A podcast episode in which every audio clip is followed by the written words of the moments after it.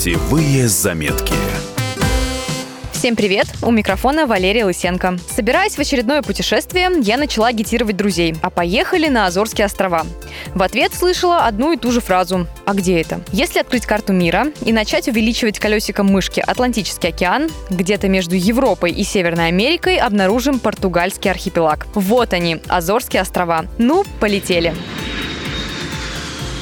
А прилетаем мы в город Понте-Делгадо, на самый большой остров Сан-Мигель. Добраться туда можно ежедневными рейсами из Лиссабона и несколько раз в неделю из порта. Перелет занимает около двух с половиной часов. Еще один вариант – посетить острова в рамках морского круиза из материковой Европы. Но поверьте, Азоры слишком прекрасны, чтобы выделять на них пару дней. Так что летим в полноценное путешествие.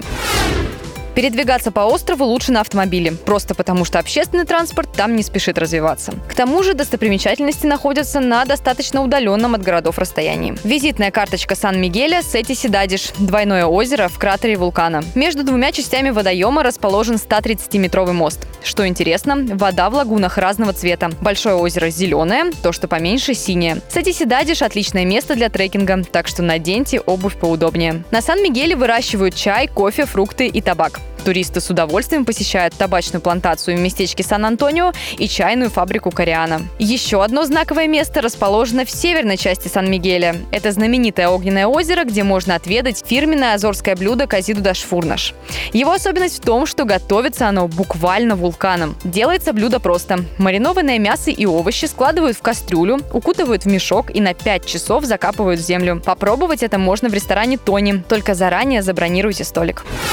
Не ограничивайтесь одним Сан-Мигелем. На других островах тоже есть чем заняться. Добраться до них можно либо местными авиалиниями, либо паромом. Хорошая идея – покорить самую высокую точку Португалии – вулкан Пику на одноименном острове. Восхождение занимает до 5 часов. Идти туда нужно только с опытным инструктором. Если вам повезет с погодой и вы доберетесь к вершине, можете проводить такой закат, о котором потом будете внукам рассказывать. Но основная цель большинства туристов, приезжающих на Азоры – наблюдение за китами в естественной среде. Рядом с островами проходит миграционный путь, и есть большой шанс встретить один из 20 видов китовых. А может и не один, это уж как повезет. Самым благоприятным временем для отдыха на Азорах считается период с июня по сентябрь, когда стоит сухая и преимущественно солнечная погода, а осадки выпадают редко.